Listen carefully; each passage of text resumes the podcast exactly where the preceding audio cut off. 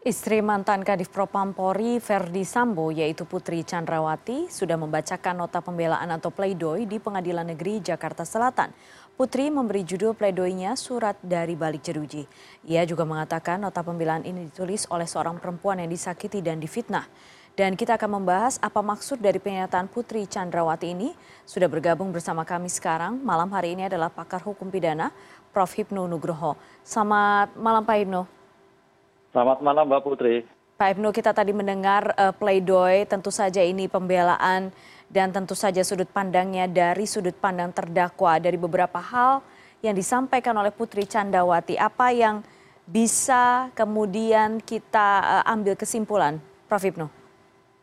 Ya, yang kita ambil kesimpulan Mbak Putri, pertama bahwa di dalam kasus ini Bu PT menyoal sebagai bentuk motif. Karena sebagai motif itu nanti diharapkan adanya suatu keringanan hukuman. Padahal motif sendiri tidak jelas. Apakah itu perkosaan apakah itu pelecehan seksual yang kemudian diformulasikan sebagai bentuk perselingkuhan. Itu pun buktinya bukti sekunder artinya apa? Ini dari keterangan ahli keterangan saksi yang melihat tidak ada. Di sinilah yang menjadikan concern bu putri. Karena apa? Kalau sampai motif ini bisa meyakinkan majelis paling tidak ini suatu yang sangat ringankan. Hmm. karena sebagai orang ibu hmm. sebagai korban kan itu loh. Tapi ini menjadi tidak imbang. Sebab apa? Korban Joshua sudah meninggal. Yeah. dan sejak awal dia juga tidak melakukan pengungkapan kasus pelecehan seksual atau perkosaan. Hmm. Bukti konkretnya tidak ada. Itu Mbak Putri. Yeah. Ini masih suatu debatable gitu. Iya, ini ini sesuatu yang debatable. Tapi kalau misalnya kita lihat uh, Prof sepanjang kemarin ada uh, pledoi dari Kuat Maruf dan juga dari Ricky Rizal dan juga dari Verdi Sambo. Uh, benang merah antara pledoi Kuat Maruf, kemudian Ricky Rizal dan juga uh, Putri Chandrawati di sini sama-sama menyebut tidak mengerti dan juga tidak paham, tidak tahu kasusnya, tidak tahu eh, BAP mengapa BAP yang disampaikan pada tuntutan itu mengarah kepadanya. Jadi kalau misalnya apa yang bisa kita lihat dari kesamaan atau benang merah ini di antara ketiga terdakwa ini, Prof? Ya, dari masing-masing terdakwa yang bagian dari turut serta mencoba meyakinkan majelis bahwa dia tidak terlibat.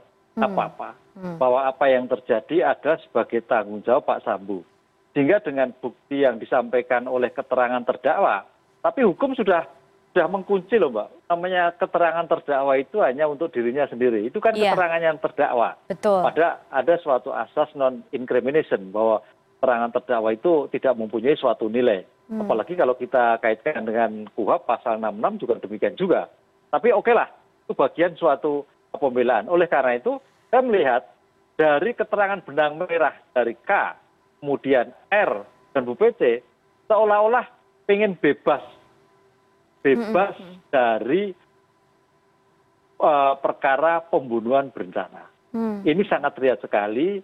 R misalkan, kalau R agak sulit mbak. Yeah. Kalau R itu kan dia dia ada di tempat, dia mengakui tidak bisa berbuat apa-apa dia tidak bisa mencegah apa apa padahal kalau dalam ilmu hukum menurut saya itu ada berbuat tidak berbuat itu suatu berbuat. Iya iya. Delik ominisme. Iya. Ominisme tadi berbuat tidak berbuat. Ini perdebatan tapi itulah yang terjadi. K demikian juga. K, K sebagai ART dia tidak tahu juga dia sebagai menutup pintu menutup jendela kemudian itu suatu tindakan biasa menurut dia. Tapi hmm. instingnya kan harus jelas ini akan suatu tindakan apalagi R sebagai polri insting sebagai polri atas suatu tindak pidana itu harus muncul. Ya. kalau k agak mending hanya sebagai sopir. Jika dengan kat IQ rendah sangat menolong sekali bahwa dia memang sama sekali tidak ter, tidak ikut atau mungkin tidak mengetahui terjadi suatu pembunuhan. Gitu mbak. Hmm. PT demikian juga. Kok menghindar. Ya yang kita sayangkan sebetulnya kenapa keterangan-keterangan ini adalah men, uh, dinyatakan tidak mengetahui? Kan itu. Hmm. padahal konteksnya ada buktinya ada cukup sehingga sebetulnya kalau kita lihat mbak putri antara penuntut umum dengan eh, maaf penasihat hukum dan eh, terdakwa itu enggak enggak klop menurutnya hmm. harusnya eh, semua yang dilakukan oleh uh, penasihat hukum inginnya bebas, lepas. Yeah. Wah itu agak sulit. Hmm. Bebas itu tidak terbukti seperti yang dirumuskan dalam surat dakwaan. Yeah. Artinya bukti-bukti tidak cukup. Hmm. Lepas itu terbukti bukan merupakan tidak pidana. Atau karena ada alasan pemaaf, alasan pembenar. Alasan pemaaf yang bersangkutan adalah orang dewasa mampu bertanggung jawab. Jadi no.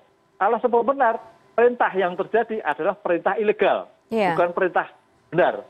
Perintah benar itu kadep memerintahkan untuk menembak penjahat, menembak hmm. teroris, jadi benar. Ini menembak sama anggota, alah, bur. Nah itu loh, Pak. Hmm, yeah. yang, yang terjadi.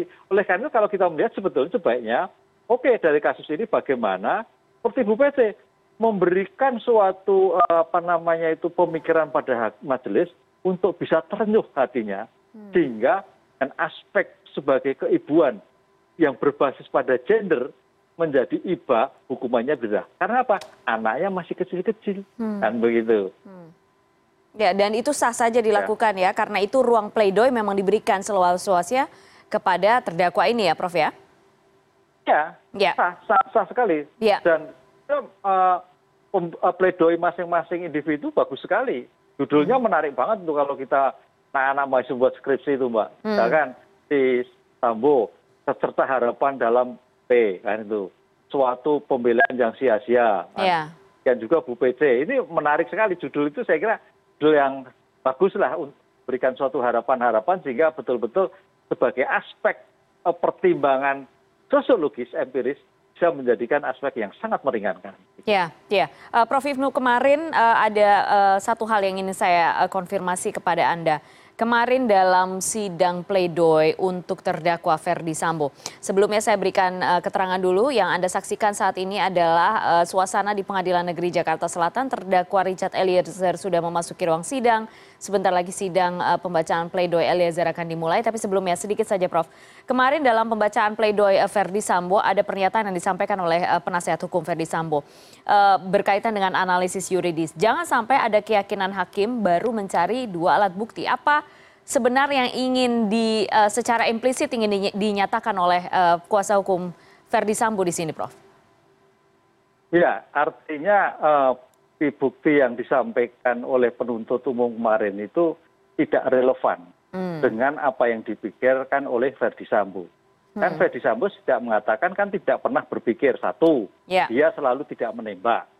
Dua, kalau tuntut perintah adalah perintah hajar bukan tembak. Yeah. Di sinilah yang tidak sinkron kan itu mbak perencanaan juga tidak berpikir perencanaan ya. jadi apa yang dirumuskan oleh uh, penuntut umum semua tidak dipikirkan seperti hmm. Sambo ya. sehingga Pak Sambo berpikir itulah yang dirasakan Pak Sambo nggak harus ada bukti-bukti lain dan seperti yang diputuskan Pak Sambo hmm. itu mbak ya. yang yang menjadi tarik makanya ke depan memang betul seandainya ini mbak perkara ini memang ke depan itu putusannya juga agak bermasalah bermasalah bukan bermasalah tentang putusannya oh, eh, bukti tentang putusannya mungkin sekali banyak bukti bukti yang ada tapi ketika itu tidak disampaikan dalam persidangan oke karena karena sejak awal sudah chaos yeah. sejak awal chaos sehingga dan berjalannya waktu tidak bisa membuktikan secara sempurna. Hmm. Itu saya prediksinya seperti itu. Hmm. Jika sampai pada tingkatan kasasi dengan bukti baru sudah muncul. Hmm. Oke, itu jadi maksud saya seperti yang disampaikan Pak Sambo arahnya sana. Karena hmm. apa yang disampaikan Pak Sambo dengan penuntut umum nggak klop. Ya, ya. Apa yang disampaikan nggak ketemu. Gitu. Jadi sekarang seolah-olah penuntut umum dan uh, terdakwa Ferdi Sambo juga sudah uh, uh, mungkin juga sudah bisa membaca kira-kira vonis yang akan dijatuhkan apa dan mungkin mereka juga sudah menyiapkan ya sudah kalau begitu uh, jalan perjuangan selanjutnya ini adalah di tingkat berikutnya gitu ya di tingkat banding dan juga kasasi begitu menurut anda? prof iya hmm. makanya pembelaannya tadi kan suatu pembelaan yang sia sia iya iya nah itu.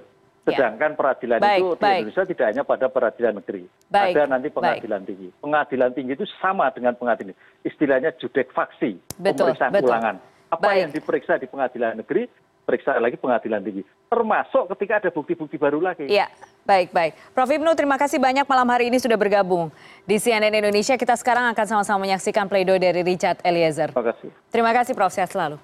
Terima kasih Motorwood